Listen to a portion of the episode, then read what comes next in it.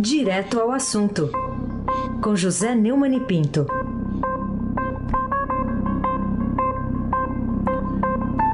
Oi, Neumann, bom dia. Bom dia, Aysenabak, Carolina Ercolim. Bom dia. Afrânio Vanderlei, Moacir Biasi, Bárbara Guerra, Clã Bonfim, Emanuel, Alice Isadora. Bom dia, melhor ouvinte, que é o ouvinte da Rádio Eldorado, 107,3 FM. Aysenabak é aquilo que você já sabe, um craque. Vou começar com uma manchete aqui do Estadão. Bolsonaro diz que deve reeditar a inclusão de UBS em privatizações. É aquele decreto que ele fez, depois revogou ainda nesta semana mesmo. O que indica esse vai-vem permanente aí, que não é a primeira vez, né, Neumann, do presidente da República? Pois é, hoje nós estamos na terça-feira, né? na sexta-feira, né? Na terça-feira o Bolsonaro publicou no Diário Oficial o decreto que permite o uso de capital privado nas obras das unidades básicas de saúde do SUS. Na quarta, ele cancelou o decreto.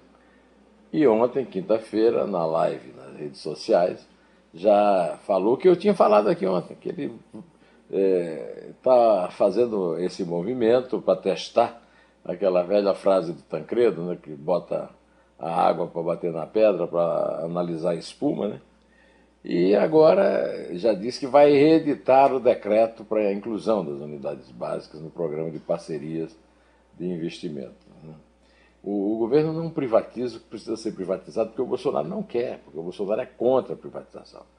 O Correios, Banco do Brasil, Petrobras, também não teria força política para fazer isso. Até eu acho que o Supremo evitaria, por exemplo, no Banco do Brasil e na Petrobras, mas no Correio até agora ninguém sabe por quê, ou melhor, sabe-se sim, é porque é um cabide de emprego para o Centrão, que é quem manda no governo hoje.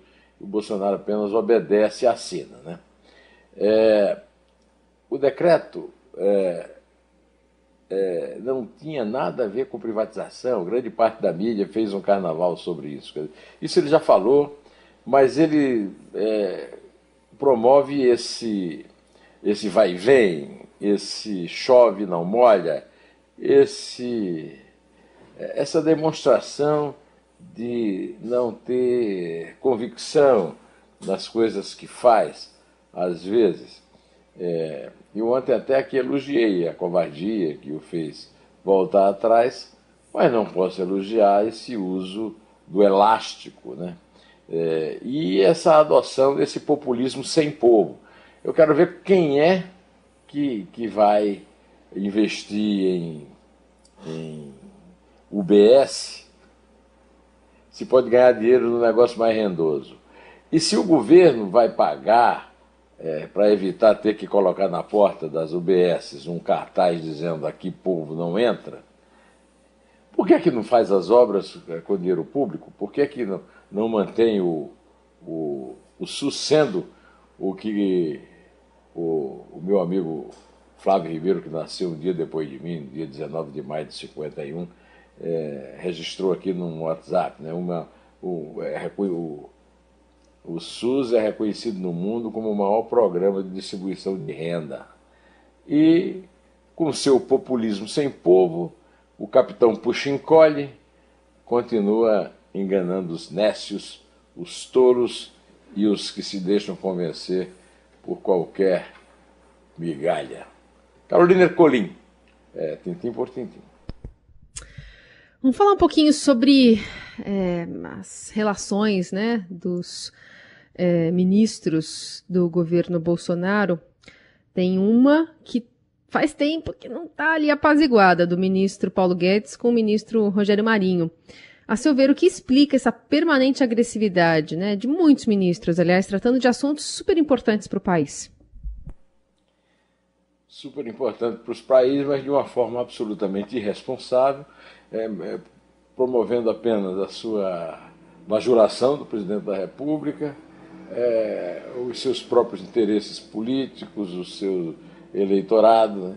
Eu quero aqui destacar uma nota em que o Lauro Jardim, do Globo, informou que 2 dias depois de Jair Bolsonaro proibir seus ministros de lavar roupa suja publicamente, Paulo Guedes não conseguiu segurar a língua sobre o seu desafeto na esplanada do ministro Rogério Marinho, na comissão do Congresso sobre a Covid-19. Falando lá da Federação Brasileira de Bancos, ele classificou como um cartório e uma instituição lobista e mandou: a Febraban financia até programa de estudo de ministro gastador para ver se enfraquece o ministro que defende acabar com esse privilégiozinho para esse cartóriozinho. O ministro Rogério Marinho, que anda nas graças do Bolsonaro porque propõe obras que podem aumentar ainda mais a popularidade do Bolsonaro, que já está com bons índices para a disputa da eleição daqui a 2 anos, era da equipe do Paulo Guedes. Mas, como sempre acontece em Brasília, nos altos poderes, terminou merecendo mais atenções do chefe, e agora o Paulo Guedes o está combatendo com indireta, né? Eles têm muito o que fazer. A pandemia produz uma grande recessão econômica. Podiam cuidar mais disso, né? Aysenabak, aquele que eu sempre digo aqui, digo e não nego, é o craque. Bom, falando em gente com tempo livre, queria que você comentasse essa história envolvendo, de um lado, o ministro do Meio Ambiente, o Ricardo Salles, de outro, o presidente da Câmara, Rodrigo Maia. Eu estava lendo aqui a reportagem do Estadão, o ministro diz que não foi ele que chamou o Rodrigo Maia de Ñoño no Twitter, que foi um ex-funcionário dele e que o cara se enganou, foi sem querer querendo, só faltou dizer que foi sem querer querendo, né? Lembrando a turma do Chaves, já que o Ñoño é da turma do Chaves. Aliás, a Carol adora o Ñoño, que é aquele bordão dele que fala assim: olha ele, olha ele. A Laura Suprani do Globo escreveu uma reportagem entrevistando especialistas, que eu achei muito interessante, porque de fato o Ricardo Salles nem é original, há muito tempo que se chama o Rodrigo Maia de Ñoño. Lembrando, como você falou, o personagem do Chaves, né? A matéria da Laura Suprani é a respeito da gordofobia no Brasil, né? Porque o Ñoño é uma referência a um personagem gordo. Ele é o filho do seu Barriga e é ridicularizado porque é gordo, né? Então é caracterizado como uma criança mimada, que geralmente aparecia em cena comendo alguma coisa, que se recusava a dividir com os demais, sempre sendo ridicularizado pelas outras crianças por conta do peso. Eu fui uma criança sofreu muito bullying, porque eu era gorduchinho, né? Era robusto. Depois fui um adolescente magro, e aí voltei a ficar gordo, né? E hoje eu faço até uma brincadeira com o meu caçula aqui, que tem 1 ano e 4 meses, que eu digo que é lindo, inteligente e carismático como a mãe, gordo, grande como o pai. Quer dizer, levam numa boa, mas nem sempre todo mundo leva, né? Segundo o nutricionista Eric Cusiol, que gerencia o perfil Nutricionista Gordo no Instagram, disse à repórter do Globo: no imaginário social foi criado o estigma de que pessoas gordas são atrapalhadas, burras e preguiçosas. Nesse sentido, o comentário de Salles remete à ideia de que essas seriam pessoas não intelectualizadas e incompetentes. Mas também eu nunca sofri muito com esse bullying, e também não sofro, a não ser eu sou diabético e a gordura atrapalha, mas os gordos também são tidos como simpáticos, por exemplo, engraçados, né?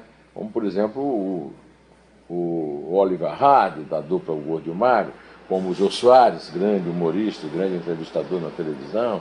Quer dizer, bom, em resumo, preconceito contra gordo é mais uma da coleção desse idiota, desse imbecil absoluto que é o Ricardo Salles. Então, vamos em frente, né? Carolina Ercolim, tintim por tintim. Hoje tem uma manchete na capa do Estadão que é: Paulinho da Força vira réu por suposta propina da JF. Decisões desse gênero da justiça representam um alento, né, de que a Operação Lava Jato segue viva?